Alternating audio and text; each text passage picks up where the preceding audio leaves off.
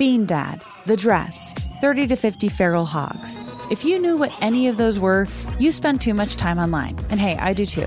sixteenth Minute of Fame is a new weekly podcast hosted by me, Jamie Loftus.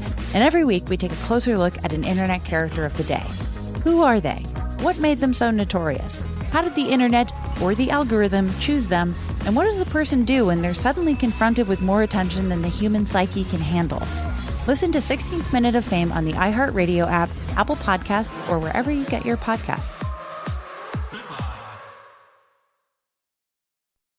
Hi there, I'm Bob Pittman, Chairman and C E O of iHeartMedia. I'm excited to announce a new season of my podcast, Math and Magic, Stories from the Frontiers of Marketing. Our guests this season show us big risk can yield big rewards, like Rob Riley, the creative head of one of the world's leading advertising firms. I try to create environments where anybody can say anything without any judgment. Listen to a brand new season of Math and Magic on our very own iHeartRadio app, Apple Podcast, or wherever you get your podcast. Hey, fellow travelers, I'm Lori Gottlieb. I'm the author of Maybe You Should Talk to Someone, and I write the Dear Therapist column for The Atlantic. And I'm Guy Winch. I wrote Emotional First Aid, and I write the Dear Guy column for Ted. And this is Dear Therapists. This week, a man struggles to trust his wife again after she has an affair. She said, "I'm sorry for everything I've done. I know you were hurt. I would like to work it out with you. Could you give me a chance?" I said, "Why do you want to come back?" Listen in and maybe learn something about yourself in the process. Dear Therapists is for informational purposes only, does not constitute medical advice, and is not a substitute for professional medical advice, diagnosis, or treatment. Always seek the advice of your physician, mental health professional, or other qualified health provider with any questions you may have regarding a medical condition. By submitting a letter, you are agreeing to let iHeartMedia use it, in part or in full, and we may edit it for length and or clarity.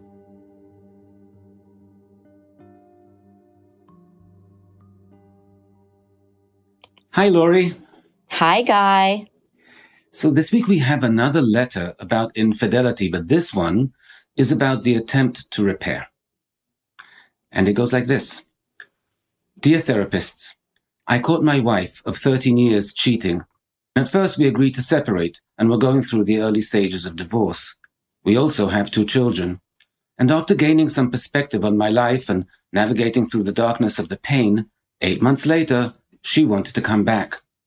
I have since taken her back, and I know that my children are happier, and I am too.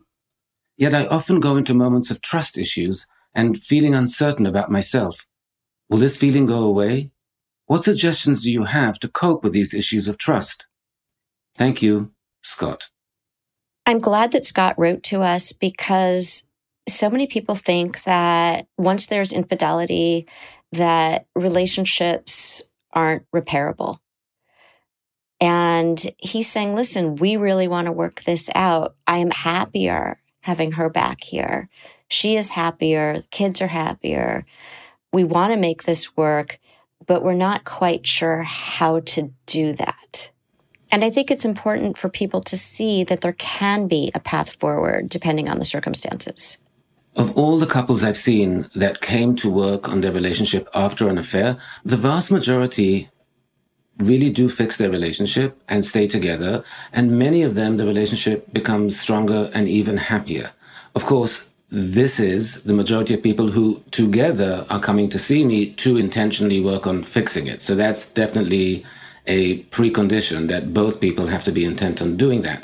But it's very possible to repair a relationship after an affair, depending on the circumstances and the people. That's right. You can't heal a relationship on your own. So let's go talk to Scott and see what's going on with him and his wife. Yes.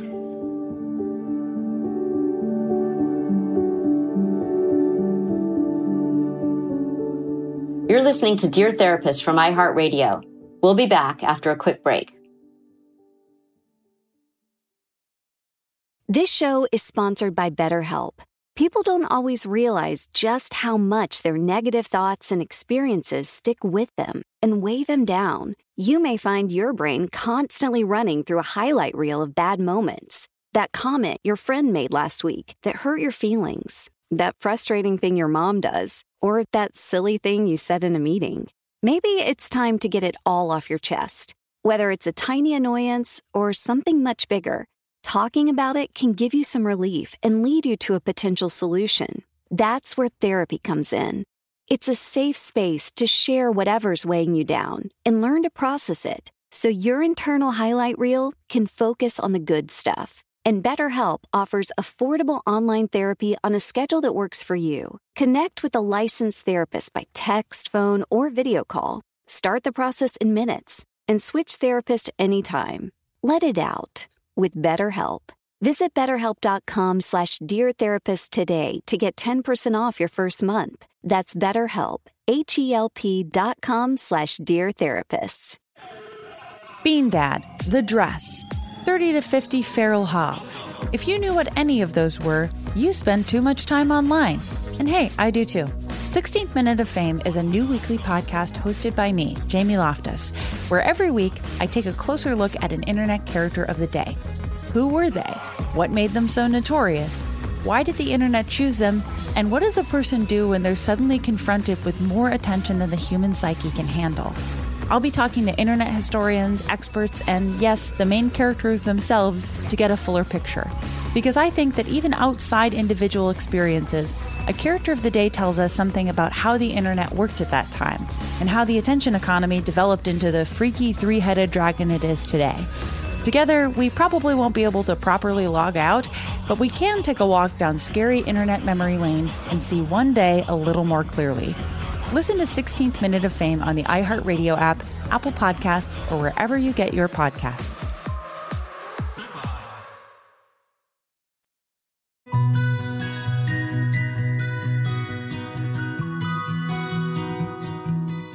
I'm Lori Gottlieb. And I'm Guy Winch, and this is Dear Therapists. Scott, welcome to the show. Thank you. Nice to be here. Hi, Scott. Hello. We'd love to start by hearing a little bit of background about the marriage and then how you discovered the affair, what happened thereafter. I've been married for thirteen years. We have two children, an eleven and a nine-year-old.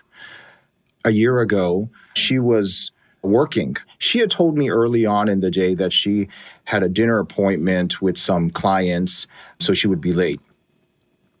And it was like nine thirty, and I was calling her, and there was just nothing, even text messages.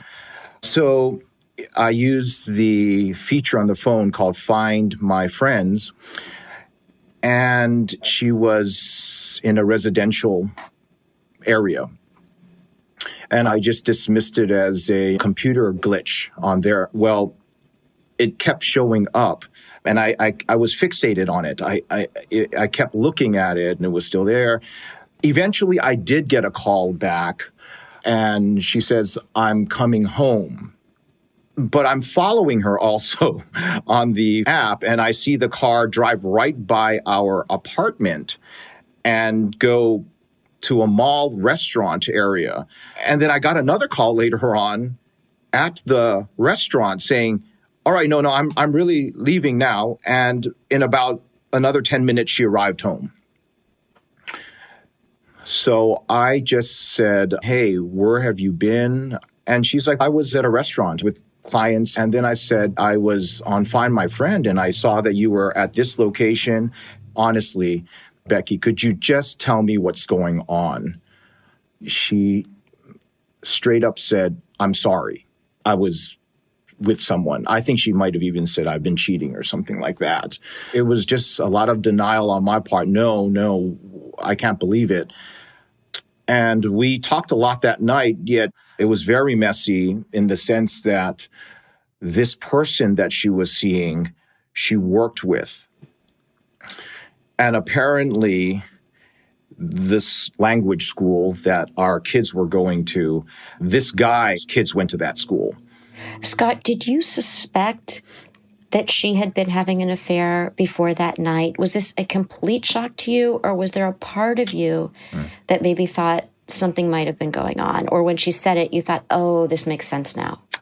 Yeah, I had suspicions. there were times when I went out with friends and she would say, well, then does that mean, can I just go out with other people too? What if it was a date? You know, just kind of remarks. So she didn't trust you? She was making a joke that as if you were on a right, date? Right, because I often went out with friends and some of them were female friends. There were guys there too. And during those moments, she would say things like, well, could I go on a date? I'm like, no, I'm not doing that. I'm not okay with that. Did that signal to you the fact that she was asking permission for herself? Maybe there's an issue that we need to talk about. Is everything okay in our relationship? Was there a conversation like that that you had with her at that time? There was no conversation after that about that situation.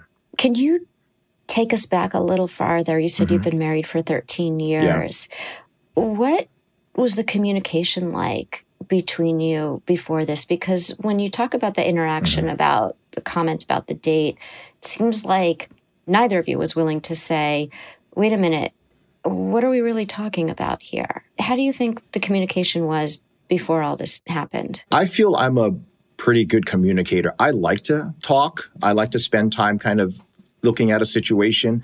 She often says, oh, it's another lecture. Here we go. She's often looking at the clock going, have you made your point? Are we done? And so it, it always leaves me with a kind of bad taste. Scott, usually when someone responds, like Becky was responding, it's a sign that she feels that you're doing perhaps too much talking and not enough listening. In those conversations, were you asking her questions? Were you giving her a chance to voice things? It does sound like I was doing most of the talking. I feel I've given her the opportunity to talk. She said stuff, but there is no elaboration on it. Before this happened, what were the things that she did tell you when she did speak up in whatever conversations you had over those thirteen years? I think one thing that really hurt our relationship was our children in regards to putting them through private schools. I'm a teacher, but she came from a very different philosophy. That's just a lot of wasted money, and it's putting some stress on us. And so those kind of uh, discussions would be very heated. And there was no compromise at the end. That's when I said, I'm going to do this. And we got a little help from my parents, just with money. I just want to go back to that night where she comes home and she's telling you that she's been having this affair. Did she say how long it was for that this has been going on? Did you ask? So it's been going on steadily for most of her time at this company. She was promoted and she had to move to the downtown branch. It was very stressful for her. She really didn't like the job. And I guess that's when she started um, having conversations with this person. And how long ago was that? I would say that was going on for about four months. And she told me that her coworker saw her crying. And this guy was a person who she ended up talking with day after day. And that's when the relationship started. So I found that out. And a lot of other things clicked into place. She would go to the beach with my kids, and she would be like, no, you don't need to go. And I always thought that was a little weird.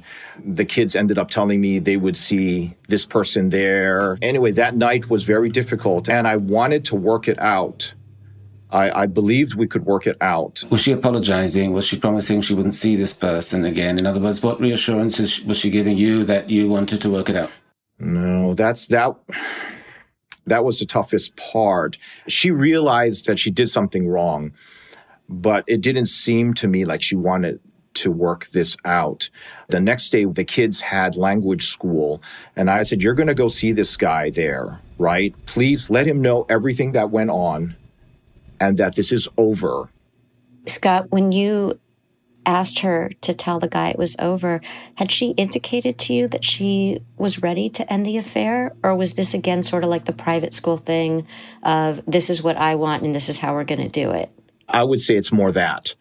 I was just thinking of everything from our kids to to myself and just everything in our family. And I just couldn't believe that that was going on. Just going back and thinking about it, I definitely pushed her hard to make that decision. Well, it doesn't sound like she made that decision. It sounds like right. You were asking her to do something that she hadn't come to a place of deciding yet. You, you're right. And I just want to say, we understand how hard this is and how much your life got upended in that moment when she came home. And even the denial before that, where the kids would say, oh, there was this other guy at the beach and you didn't inquire. Um, well, who is this guy at the beach? When my wife said not to come. So I think that veil of denial was pierced that night. And then you had the reaction many people have, which is, let's just fix this and put an end to it without really exploring, does the other person want to fix it? Where are they with it? And it's so hard. So we have so much empathy for what that must have been like. But at the same time, we want you to just notice, because I know you're trying to repair this, how sometimes you have an idea about something, whether it's private school or ending the affair, that she might not quite be on board with. And it just echoes that sentiment that you mentioned that she had sometimes of like, are you done with the lecture? And I want to be clear, too, that you are not to blame for the affair. Nobody causes someone to have an affair. They make a decision that that is how they're going to handle whatever they're experiencing. It is not the other person's fault that they decided to handle it that way. There are many ways to handle difficulties in relationships. Having an affair is not one that somebody forces somebody to have. Thank you. Okay. Yeah, Scott, I'll add one thing to that. It's a very strong tendency people have when they're blindsided and heartbroken by finding out in the moment that their partner had an affair, to do what you did in terms of saying, okay, then we need to do A, B, C, D, E to fix it. It not only doesn't find out where Becky is in terms of whether she's willing to do that, it gives her an easy out in terms of having to really do the reckoning and really do the exploration. She can just say, okay, fine, and agree to something without even fully agreeing to it. And so it actually lets the other person off the hook when you make those decisions, when the impetus for repair, the need to want to put things together, has to come from the other person. And by giving them all the answers, you, you prevent that. Yeah. You know, she took a long time to get back home and she wasn't picking up again. So I drove to the parking lot and uh, saw our other car there, and I walked over and she was crying. Actually, she was still on the phone with him. And I I kind of looked at her and said, what's, what's going on? And she said something like, I'm I'm sorry. And so in my head, I guess I thought it was over. She was definitely crying and sad. The next day, I tried to do things that she said she wanted to do. I was like, let's go hiking. Let's take the kids hiking. Scott, in your mind, you thought, I'll do things that she likes to do, and then we'll just move past this? Or did you think that there would be a process by which you had to understand what had happened with her, with you, with the relationship? In your mind, how are you going to recover from this as a couple? I did think that therapy would be very important. We've never done anything like that before. So I got a recommendation of a therapist and told her, let's do this. And we went. And in general, it was okay until the discussion of school came up again. And she got very angry afterwards and said, I don't want to see her again. By then, we had been going for almost two or three weeks. She was sad. She was crying here and there. Shortly after, it was Valentine's Day. I wanted to surprise her because she always said, I'm really hungry at work. So I decided I would go to a coffee store, get her some coffee and a sandwich. And I did, drove over. She wasn't there for almost twenty to thirty minutes. And then she finally showed up, very surprised to see me. And that's when I saw that she was with this guy again. If I were listening to who did what after that first night, if I just listened to which of you took which actions, which of you said what, I would have guessed you were the one that had the affair. Because you were the one that was trying to convince her to stay, to repair, to work. You were taking all the initiative. I'll do this for her. I'll find a therapist. These are the actions usually the person who's trying to make up for the affair, to convince the other person that they want to repair, does. And I'm pointing that out because when you're trying to fight for your marriage, you cannot do it by yourself. And your tendency is to try and do things without her and then to get her agreement to the plan you've laid out. And that is not true partnering. It's not really working with her. It's not really seeing where she is. You're hoping that she'll want to be back in the relationship. You're pushing and trying to convince her to do that, but you're not actually waiting to inquire, understand whether she is willing, able, wanting to do that. And going along with what Guy said, this whole time that she was crying, I don't think that you wanted to understand why she was crying. And I don't think she was at this place where she knew that she wanted to fix the marriage. That was something you had decided. And even when somebody is very clear, I want to fix the marriage, there is some loss and some grief around the affair that they had to end. And it's very hard for the person who was cheated on to have any empathy for that or to even acknowledge it. But she was very sad because she was getting something from this relationship with this person that was meaningful to her, as painful as it was for you. And then she was being asked to give that up when it might have felt like her lifeline at that time. And then there's this guy who listens to her, and she's probably telling him how she feels all the time. And you're saying, I want to save our marriage. I feel devastated by the affair. Let me tell you all about how I'm feeling. But it doesn't sound like there was a lot of curiosity around, how are you feeling? Tell me what you're crying about. Tell me what is making you sad. It was, let's go hiking. Let me surprise you on Valentine's Day. All very lovely things, but a misattunement to what she was probably needing. Does that make sense at all now, given where you are? Yeah, it does make a lot of sense. When I asked her, she did say straight up, I miss him. So you're right. Did you ask her directly whether she wanted to give up that relationship and work on the marriage? And did she own that directly, explicitly at that time? Honestly, I, I don't feel there was a full conviction behind it. As I'm processing this with you guys, like I, I very much had kind of written the paperwork there, and she just kind of checked a box. And probably because part of you felt very worried that if you do ask directly, she might just say, you know what, no.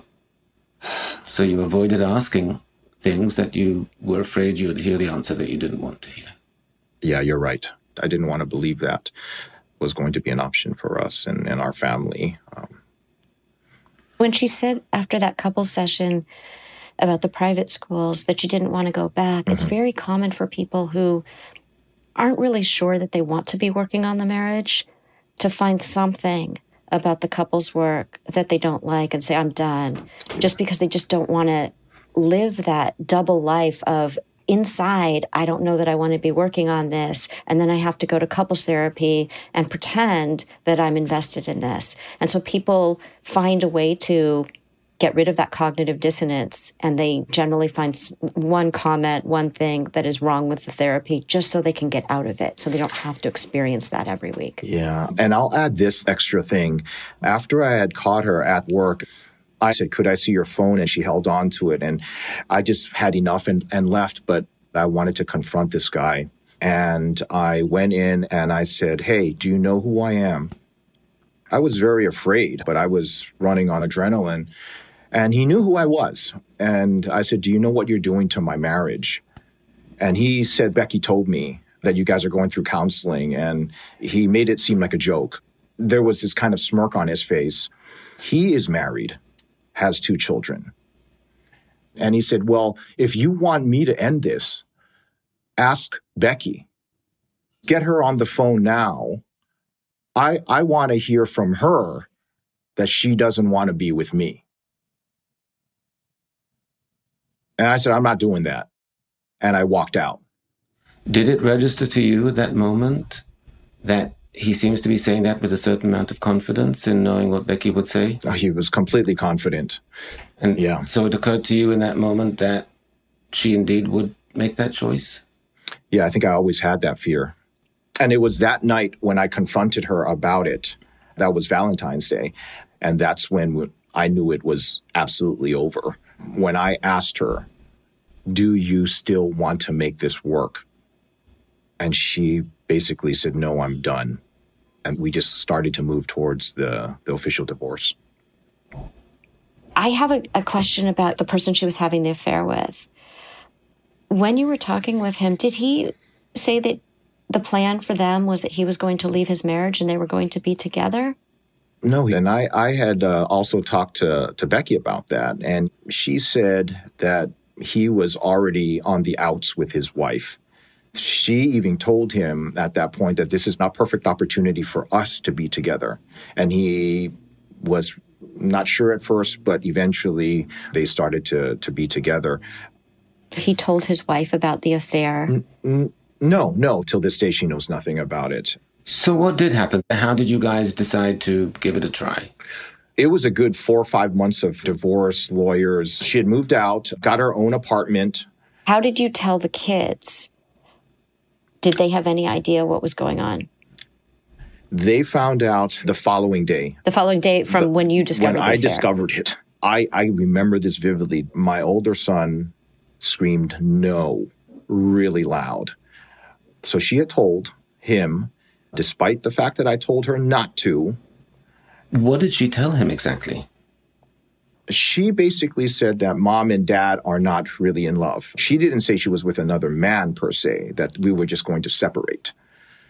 Scott, what I'm hearing here is that on the one hand, you had said to her, here's how we're going to fix our marriage. Here are the steps we're going to take. And then we're going to go hiking and I'm going to do these nice things for you. And at the same time, she had told your children, mom and dad aren't in love anymore. So how did you reconcile that in your mind of your idea that you were going to fix the marriage, but her stating to the kids something that I don't know if she said to you? Did she say those words to you, or did you hear this through the kids that she was not in love with you anymore? Once I, I heard this kind of commotion going on, I went to the scene and it all started to come out. I was just shocked. I started adding, but we'll work it out. There's a plan. Mommy's going to actually go there now and, and say no. She told them about the affair and with whom it was? Yeah, by then when I had gone down, it all kind of bubbled up. All of that bubbled up all at once. Wow, that's a lot of information an eleven-year-old shouldn't have. That's a lot. Yeah, yeah, yeah. What I'm hearing is that she felt so unable to communicate directly with you. And I want to be clear that this is her issue. There was something going on in the marriage that made it hard for her, but also it was her issue that she decided to handle it this way, where the only way she felt she could be heard was to tell a child. Mm. The only way she could say, here's how I'm really feeling, the only place she had to go in your household was to a child, which is, of course, completely inappropriate. Because the way you responded made her think that you, you're not listening. You're just focused on making this work when she doesn't really want to. I agree with that, Guy. I think that's exactly what she was thinking. And what you said, Lori, I don't, she probably didn't feel like she... I just didn't want to believe there was any other option except that we were going to make it work. I, I did not want to face that reality. So you went through four or five months of going through the first stages of divorce, and then you got back together. I'm curious to hear about the getting back together, and I'm curious because is this more of you convincing her, talking her into doing something that she's saying yes to, but we're not quite sure whether her heart is behind it? How different was the round of getting back together than what we've heard so far? Yeah, this is the part that confuses me the most, honestly. As the months went along, and I was still trying to reconcile, even though the divorce papers were on the way, I said, look, we can still make this work. And it was no. She was seeing this guy regularly. And one day, when she was coming to get the kids, she was waiting downstairs, and I texted, he's going to be down soon. And the next thing I know, she got in the apartment and she was right at the door. By then, I had kind of reestablished my apartment so I could kind of see it as my space because I was still living in the same place we were living in. Mm-hmm. So I had this kind of mental thing where I didn't want her in that space anymore. So I said, please stay outside. And I more or less shut the door on her. And eventually the kids were ready and they left with her. But I started getting a lot of messages that day and phone calls saying, look, I know you don't want to talk to me. I know you hate me, all of that. But if you would just let me talk to you. And I promise if you don't ever want to talk again, that's fine. And I found that very intriguing. So I texted back, fine, give me a call. And she did. Did you think that she was going to come toward you? Yeah, since we've broken up. It was always very curt, hostile. So I was very intrigued with suddenly this kind of softer, please let me talk to you. And my therapist said, you may never hear these words ever from her. But she said, I'm sorry for everything I've done. I I know you were hurt. I would like to work it out with you. Could you give me a chance? I was um, shocked to hear that because I was in a place where I didn't want to have anything to do with her. It took me so long to get to that place. And quite frankly, I wasn't even quite one hundred percent there. And so when I heard that, I was shocked. And it was the first time where I didn't have to say anything. And I was just listening to her because she was just going, would you take me back? She was asking all of this. So I didn't understand what happened. Did you ask what happened? I said, why do you want to come back? The last time I saw you, I pushed you out. I just don't understand this. She said she talked with her mom about things. Her mom suggested that this would be your only chance if you wanted to have him back to ask now.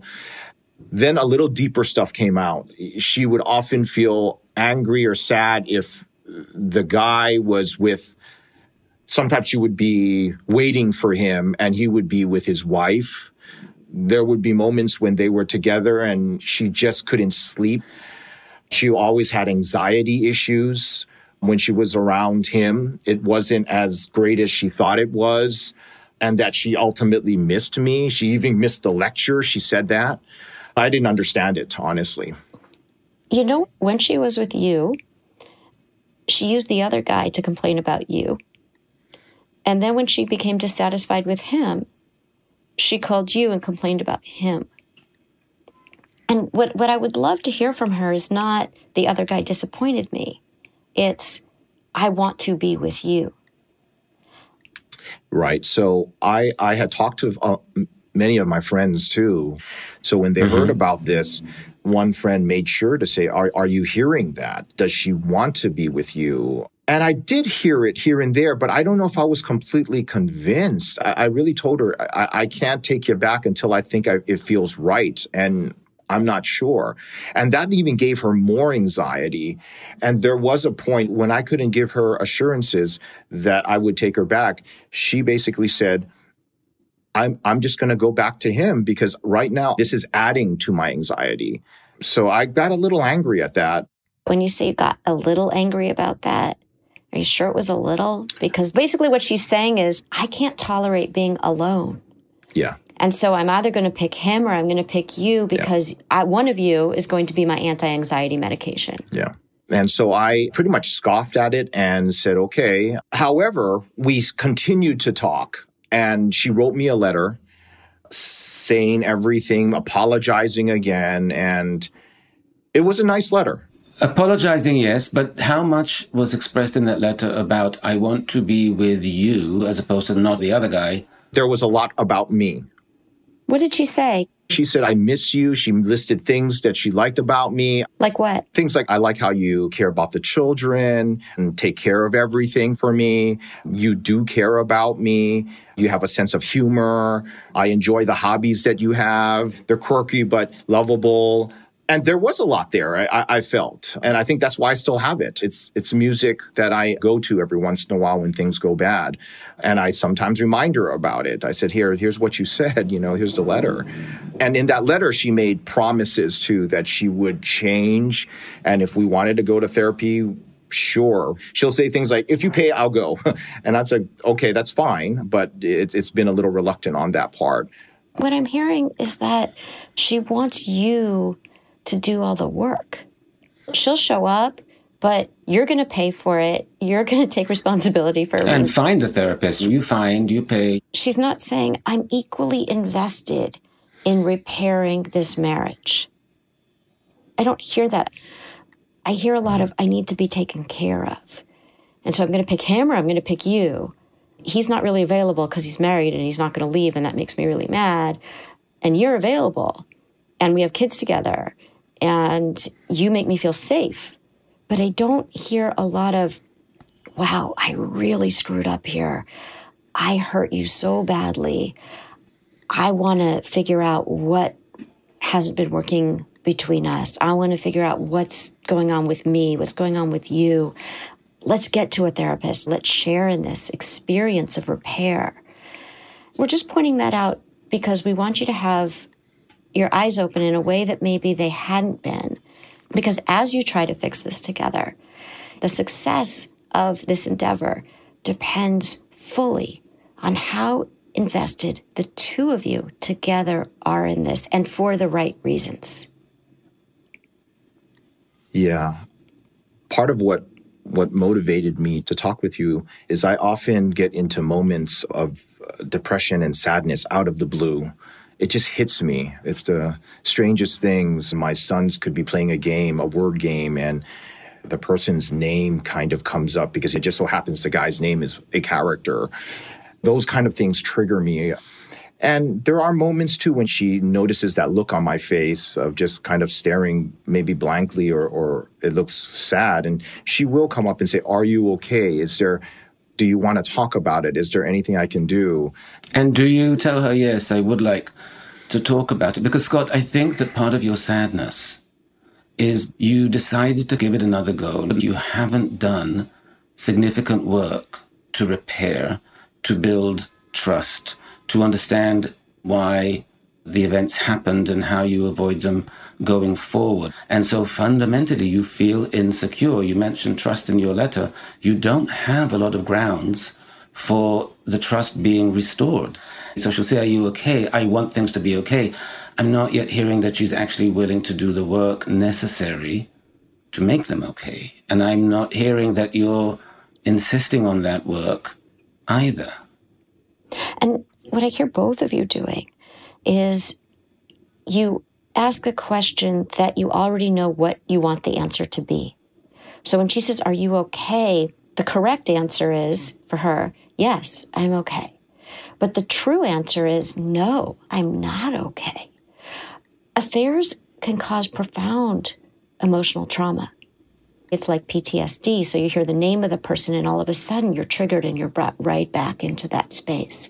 That's a very typical reaction to a betrayal.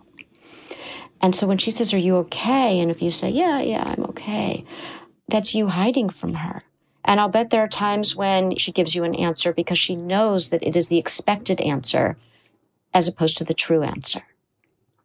And if you guys keep having your communication go that way, you're not going to get that deeper sense of who are we to each other, what's going on individually with each other. Because if you want to get closer, that's how you get closer. That's how you make sure that neither of you goes and does other things to deal with your emotions. When we talk about trust, the trust that you really need to restore is, can we trust each other with who we really are?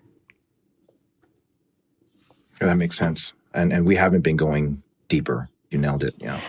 My concern is that part of you doesn't yet fully know if she's there because it's convenient or if she's there because she truly wants to repair for the long term. And you haven't asked. And I think that not knowing that is causing you a ton of insecurity, a ton of anxiety. It's making you feel depressed and uncertain because everyone's going through the motions and it feels hollow. This looks like a tableau of a family, but I really don't know if it is. And you don't. My question for you then is, are you at a place where you're willing to go looking for the truth, check out the foundations here before you keep building? Yeah, there is safety in not pursuing the deeper conversation because I'm I'm afraid of what I might hear. I, I do want to get to a point where I can go deeper so I don't feel this way, so I can have trust again. For you to get to a place where you can trust her, you also have to get to a place where you are willing to ask questions, the answer to which might be very upsetting, but you have to be willing to ask the question. Okay. I'm asking, is that a risk you're willing to take to find out things that you don't want to know?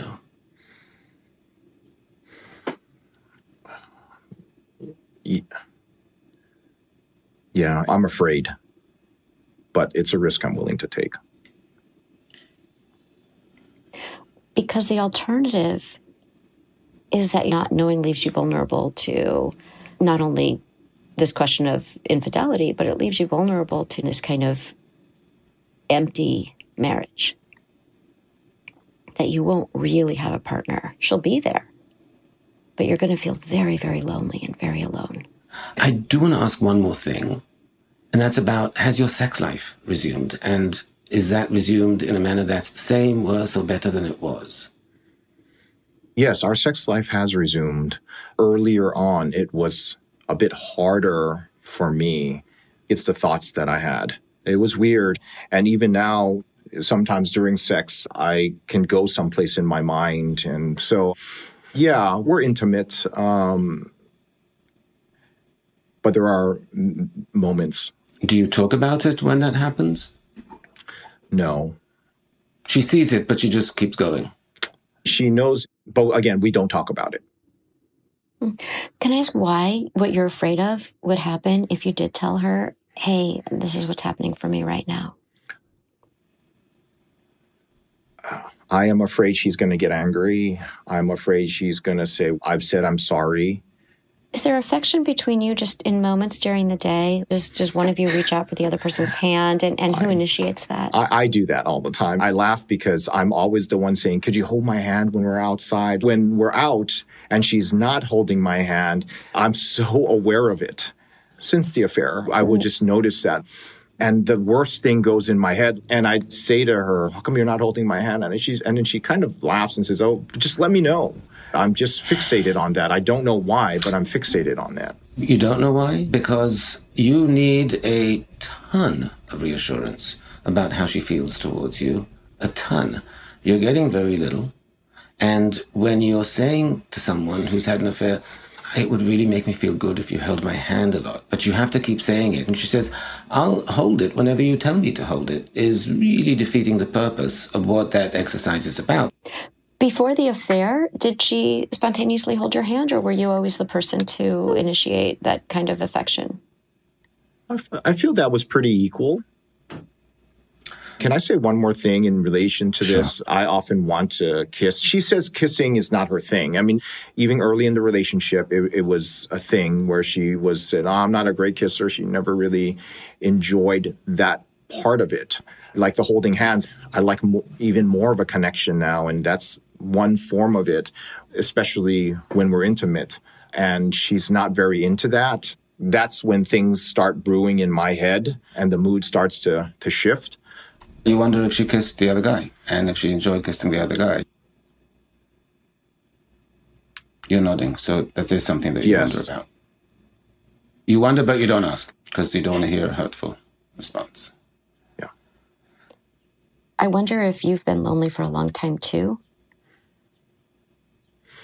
You know, you're in a marriage where you never really kissed, and that seems to be something that you wanted.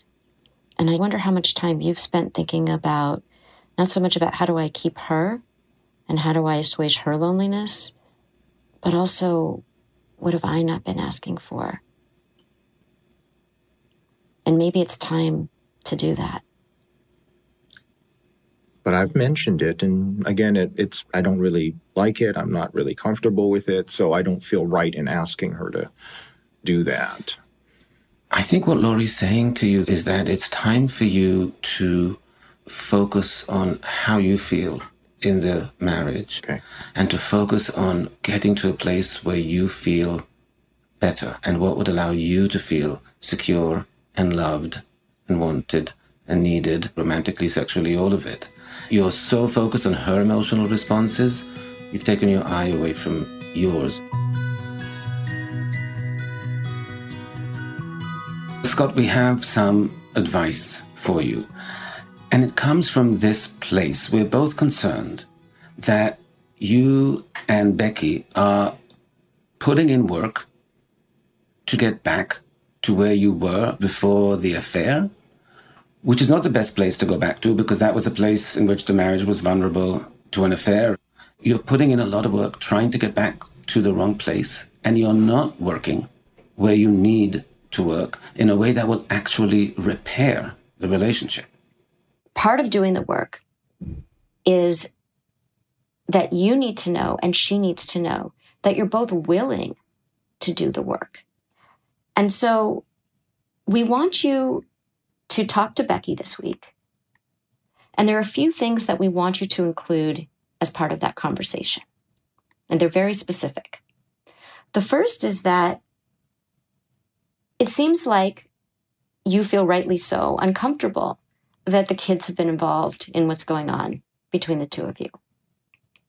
And instead of lecturing her, and I'm using her word there, about, well, from now on, we can't involve the kids in what's going on, I want you to just share with her very briefly, I really want to resolve this between us, and it makes me uncomfortable when we involve the kids. I'm wondering how you feel about both of us making an effort to make sure that whatever goes on between us, that we keep it between us. How does that feel to you? And she may say, well, no, I, I don't agree to that.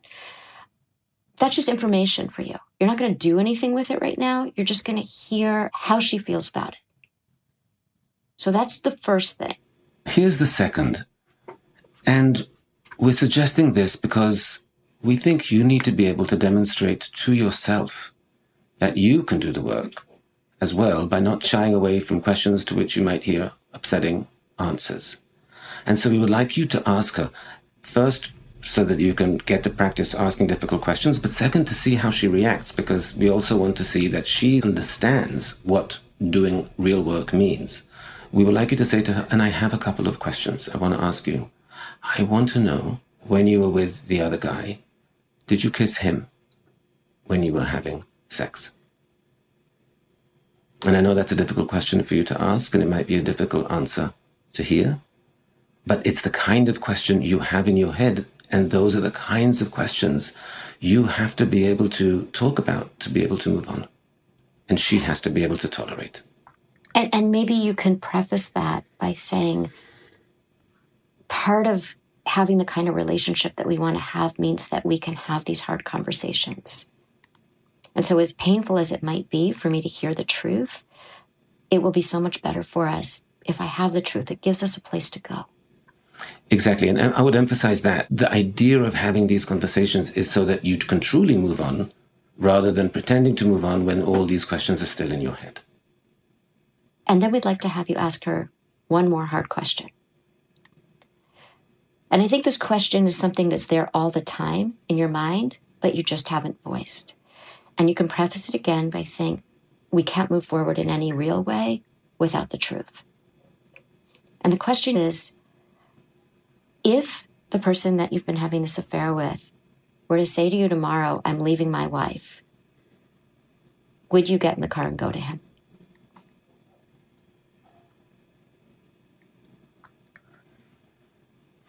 And then you just stop talking. I think part of asking these questions is not filling in the, the space, because there might be just a, a quiet space there where she doesn't know what to do with it. Just stop talking. Just wait patiently. However long it takes for her to respond. Just keep breathing. Whatever she does with these questions will give you such valuable information that you just don't have right now. Even if she doesn't answer the question, that's information. How she answers the question, that's information. And it's good information to have. It will create a healthier dynamic between the two of you no matter what happens. That sounds good. There is one last thing. We think it's imperative that you guys have these conversations with a therapist. These are extraordinarily difficult conversations to have, other than those three things that we mentioned. We do think you need to be in couples therapy. We think you should say to her, you didn't like the last therapist we went to, but we really need to do this work with somebody trained who can help us. I would like you to find someone, take seventy-two hours, and call as many people as you need until you find someone who calls back or you feel comfortable with. Set up an appointment for us. I'd like for you to do that, so you're choosing someone you feel comfortable with, and set up an appointment within seventy-two hours so I can have a sense that you're seriously willing to work on making things better for the long term. Tell us how you're feeling about all of this. Uh, I find them very interesting, and I'm willing to do that. I think they will give me a lot of information, and I'm totally okay with that, actually. Good. Yeah. When you bring up the idea of the therapist, we don't want it to sound like you're directing things and it's a lecture. So I want you to say to her, I'm not sure I can stay with you if we don't go and see a therapist. You're just telling her something about you. I don't know that I will be able to manage this if we don't do this. If she says, why don't you make the call? I'll go, but you make the call. I'm just curious, Scott, if she said that, how would you respond? I may say, I would love to see you make the call because that would show me that you care about our relationship. I would say, because that would show me that you are really interested in doing the work we need to do to fix our relationship. I might even say, one of the things that I've come to realize is that maybe what I wanted was not always what you wanted. And if you make the call, that would indicate in some way that you wanted this. Got it. Got it. Thank you. Okay. Thank you so much. You're welcome, Scott. We look forward to hearing back from you, and we wish you luck.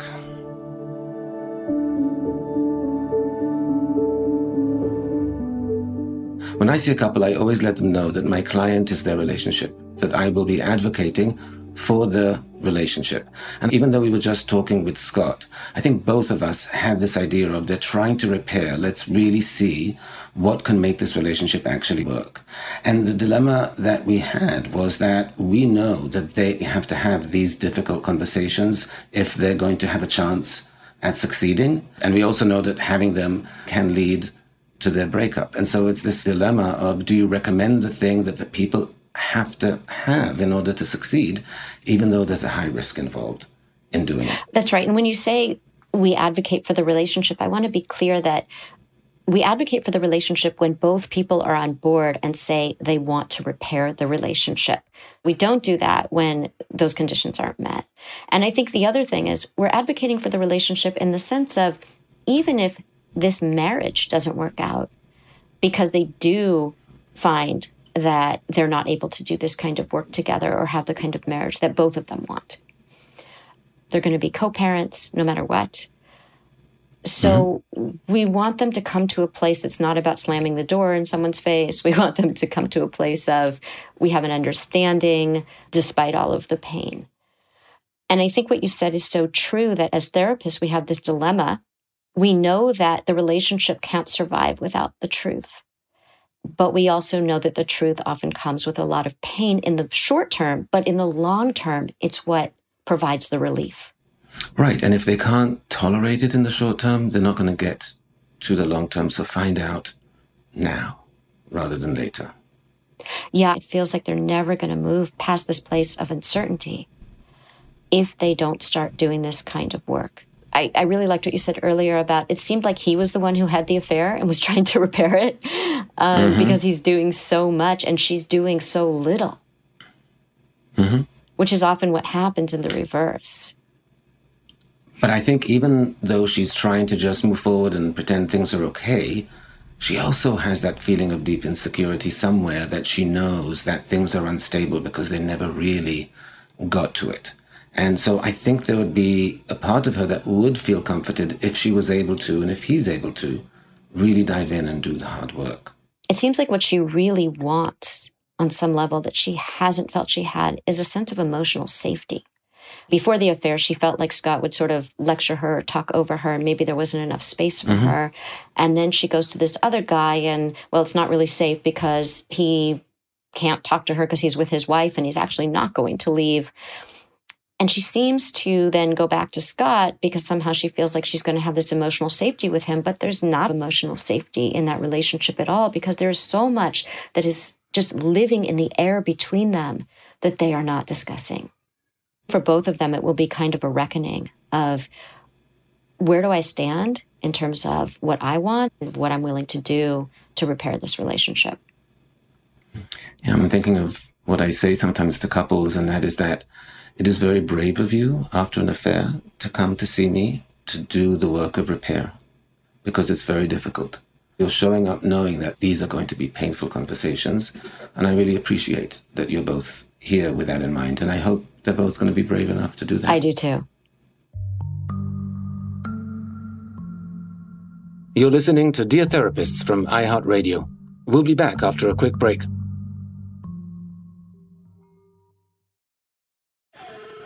Bean Dad, The Dress, thirty to fifty Feral Hogs. If you knew what any of those were, you spend too much time online. And hey, I do too. sixteenth Minute of Fame is a new weekly podcast hosted by me, Jamie Loftus, where every week I take a closer look at an internet character of the day. Who were they? What made them so notorious? Why did the internet choose them?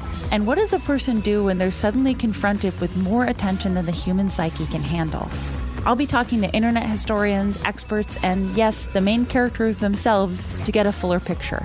Because I think that even outside individual experiences, a character of the day tells us something about how the internet worked at that time and how the attention economy developed into the freaky three-headed dragon it is today. Together, we probably won't be able to properly log out, but we can take a walk down scary internet memory lane and see one day a little more clearly. Listen to sixteenth Minute of Fame on the iHeartRadio app, Apple Podcasts, or wherever you get your podcasts. I'm Stephanie J. Block. And I'm Mary Lee Fairbanks. And we host Stages Podcast. Binge close to one hundred episodes. Hear the inside stories from backstage and behind the scenes as we go beyond the resume and into the heart of creativity and what it really takes to be in the business of show business. Don't miss our chats with this season's Tony nominees. If you love theater and entertainment, you are going to love Stages Podcast. Subscribe to Stages Podcast wherever you listen to your podcasts and visit us at stages podcast dot net.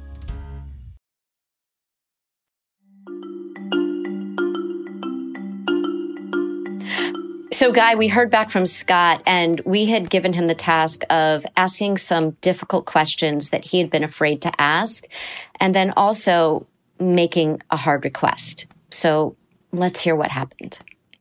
Hi, Guy and Lori. This is Scott. So I did ask the three questions. The first question, it was relatively easy. I think we really, at this point, have been on the same page about keeping our issues between ourselves. And so she didn't have a problem at all. The second question was not as easy. She took a while to answer, and it was very uncomfortable for me. But she did say that she did kiss him and that she had wanted to. And actually, it led to a lot of awkward uh, moments right after that, where I was feeling a lot of things, jealousy, a bit of anger, a bit of why is it so hard to kiss me? And it troubled her also that I asked that. And it, it was very difficult. But I moved along to the third question, which was, if he were to leave, what would she do? And she said that, no, she wouldn't, that she doesn't want to hurt anybody anymore. And it did lead to a very open conversation about why she came back, that she had done it for the kids. And at that point, she got a little doubtful about everything. I don't know if I can continue like this. These are very hard questions. It's very uncomfortable. And I told her I would like for uh, you to call a therapist, make an appointment for us. And she ultimately said she wouldn't, and that she doesn't even really want to see a therapist. Things really just did not end well there. Honestly, I thought it was over. It seemed like things were just going to uh, implode at that point. I felt really bad. I I. couldn't eat. I really felt that our marriage was just going to fall apart. Interestingly, the next day, I talked with her and I said again, if we want to move forward, it's very important that we do see a therapist together. that this won't be about who's right and who's wrong. I, I think she was very much afraid she would always be cast in a negative way, but I tried to reassure her that wouldn't be the case. It, it would be about us and working together. There would be difficult things brought up, but we're working together. And she said, look, I'm not really good at finding someone, but I would be okay if you found someone and I'll go. I was very happy to hear that. And I'm in the process right now of getting some references and we'll be making an appointment for us. She seemed like this is going to be hard for me, but I do want what's best. And she was willing to to do it. So thank you very much. So kudos to Scott for asking those really difficult questions. I have to say I was disappointed when I heard the answers Becky gave, because saying I came back really for the kids, yes, I kissed him and I wanted to, which was kind of what we suspected, but if she added any affirmation or validation to him afterwards, but I care about you, I love you, it wasn't mentioned. And I kind of think it wasn't mentioned because it wasn't there. And her reluctance to go to therapy was another red flag for me. I think she wants to be in it for the family. I just don't know if she's in it for Scott. I very much felt the same way. My my heart ached for him when I was listening to his response, because I think there's a part of him that still is in denial about this. I agree. Which is to be expected. He loves her. He wants the marriage to work. He's just hurting so much. And she eventually the next day agreed to go to therapy again if Scott found the therapist, meaning I'm sure she would be capable of doing so. Uh, she doesn't really want to put in the effort. And the reason that she gave for going was it's the right thing to do. It's not I really love you and we need to figure out what's going on and try to see what's here. I'm not hearing any of that from her. And what I am hearing from Scott is this passivity where he said, I really thought the marriage was over after the first set of questions, but he didn't really go inside and say, given these answers, what do I want? We gave him that task because we wanted him to hear the hard answers and be realistic about, is this enough for him? Can he get his needs met in this situation? So he asked the hard questions, he got the hard answers, and then he softballed his response to those hard answers. So I am concerned that he's not going to be able to get what he wants. And I hope that at least with the therapy, that will be able to be clarified. Right. I mean, I think that the most painful answer that she gave, and it was honest, so good for her for being honest, but the painful answer was, if the person she had the affair with were to leave his wife, would you go with him? And her answer was no, but the because was the hard mm. part. She said, because she doesn't want to hurt anyone anymore. Right. It wasn't because I want to be with you. It had nothing to do with him, really. It was about not hurting him, but it wasn't about whether she desired to be with him. I don't want to hurt you means I don't really want to be here. I'm doing it for the kids. It's just not a motivation that can sustain a relationship.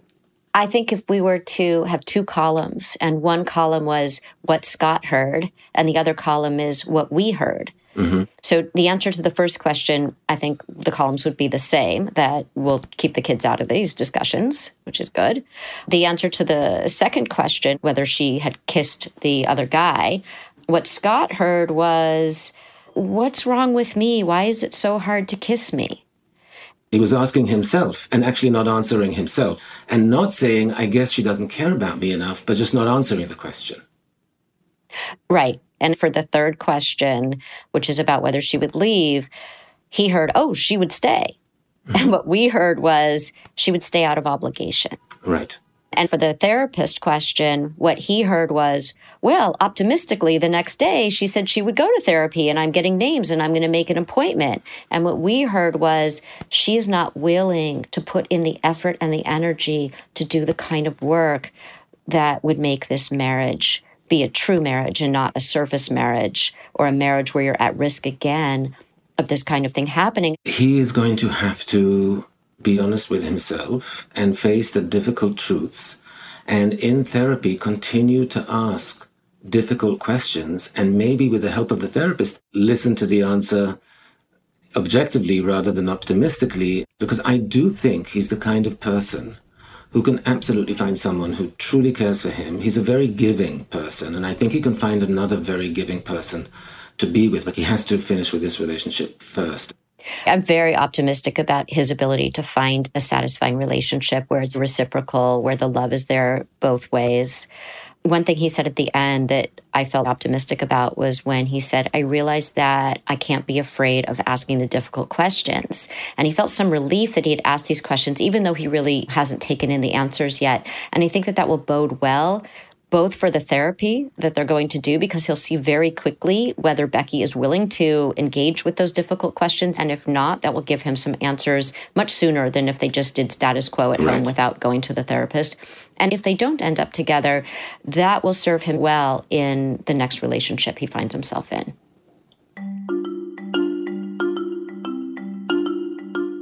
Hey, fellow travelers. If you've used any of our advice from the podcast in your own life, send us a quick voice memo to Lori and Guy at i heart media dot com and tell us about it. We may include it in a future show. And if you're enjoying our podcast each week, please help support Dear Therapists.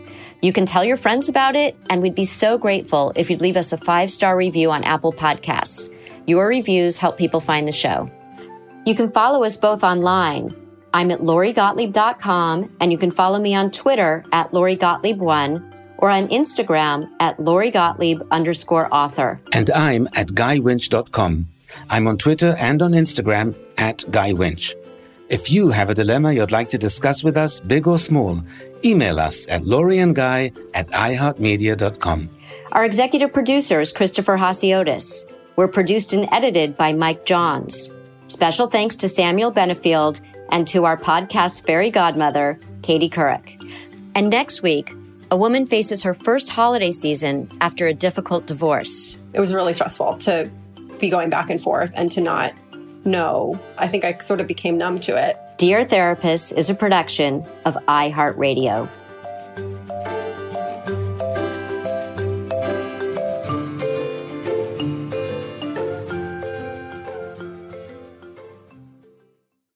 This show is sponsored by BetterHelp.